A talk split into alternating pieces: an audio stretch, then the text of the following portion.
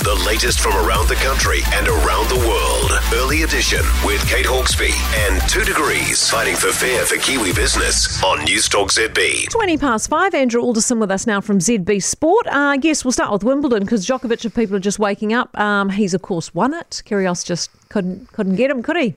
He couldn't get him. It was a pretty tight game in places, though. Some crucial moments, uh, particularly in the second set. Kyrgios, if he could have held on uh, and, and, set up that uh, two sets to love advantage, but uh, Djokovic was well, he was the cooler player under pressure, and uh, Kyrgios.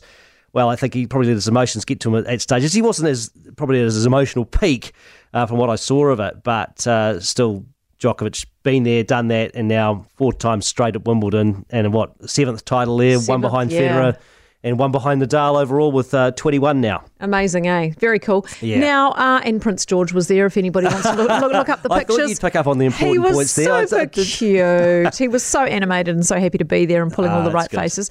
Um, now, the ABs, and we won't dwell on this. Um, eh, the the card festival, I think um, Oh. Ian Foster called it, but um, the Irish are pretty good, eh? We just we just weren't we weren't No, not not up to it. And uh, well, obviously there'll be more uh, disseminated on this as, as the week goes on, and pretty much a crucial test coming up for Ian Foster and the All Black coaching staff. I would have thought uh, this weekend coming up in Wellington. So uh, yeah, disappointment for the All Blacks again, and Ireland again, another you know their first victory in New Zealand. It's uh, it's.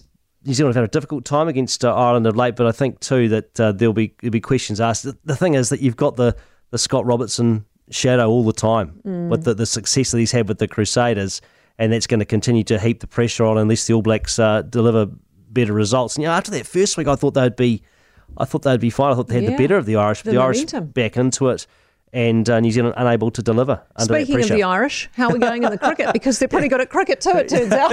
exactly. well, last report, and I haven't got it just in front of me at the moment, but uh, New Zealand needed 41 runs from 19 balls. They're eight down, two wickets in hand. Michael Bracewell uh, moving through to 90, I think it was. Uh, so he is holding New Zealand's hopes of uh, potentially keeping their unbeaten record against Ireland. I think they've had, what, four ODIs and one T20 against Ireland in the past. They've won all of them, uh, but uh, it's, it's looking dicey Looking dicey. from a New. Zealand perspective. Now, Kiwi Marcus Armstrong, he's done well in the F2. He has indeed. So he's picked up uh, what the, the sprint race victory. I think he had to pull out of the of the feature this morning in Formula Two, but well, both him and Liam Lawson continuing uh, to to represent New Zealand strongly uh, in that uh, second tier racing category. But uh, yeah, top top work from from Yeah, both awesome. of them.